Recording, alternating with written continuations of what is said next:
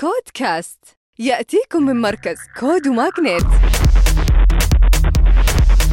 مع طارق الجاسر. وحياكم الله في نشرتنا الأسبوعية. شركة القابضة السعودية تستثمر 229 مليون دولار في شركة ام ان جي اللي من أكبر شركات التأمين وإدارة الأصول في أوروبا. ويقدمون خدمات منها الخدمات المصرفية والعقارات والرعاية الصحية والتعليم والبتروكيماويات وإدارة الفنادق والعقارات الفندقية ووسائل التواصل الاجتماعي وغيرها. أما منصة Homzmart المصرية جمعوا 23 مليون دولار في تمويل Pre-Series B بدعم من Impact46 و STV وغيرهم. هذولا متخصصين في تجارة الأثاث والسلع المنزلية عبر الإنترنت في منطقة الشرق الأوسط ويخططون للتوسع في الخدمات.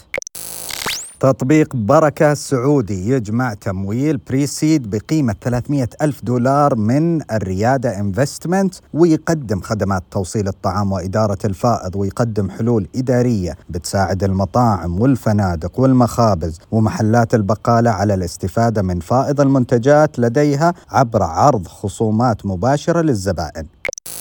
وعندنا شركة مملكة الموضة المصرية TFK جمعوا 2.6 مليون دولار في تمويل Seed بدعم من C Ventures و A15 وغيرهم. هدفهم يساعدون رواد الأعمال وأصحاب العلامات التجارية المحليين على البيع عن طريق الإنترنت وتزويد العملاء بتجربة تسويق ميسورة التكلفة ومريحة. وأخيرا شركة تابي للتكنولوجيا المالية المتخصصة بحلول اشتر الآن وادفع لاحقا. حصلوا على جولة تمويلية جديدة بقيمة 150 مليون دولار من صناديق استثمارية أمريكية ويخططون لمواصلة التركيز على أسواقها الأساسية منها الإمارات السعودية الكويت والتوسع في مصر.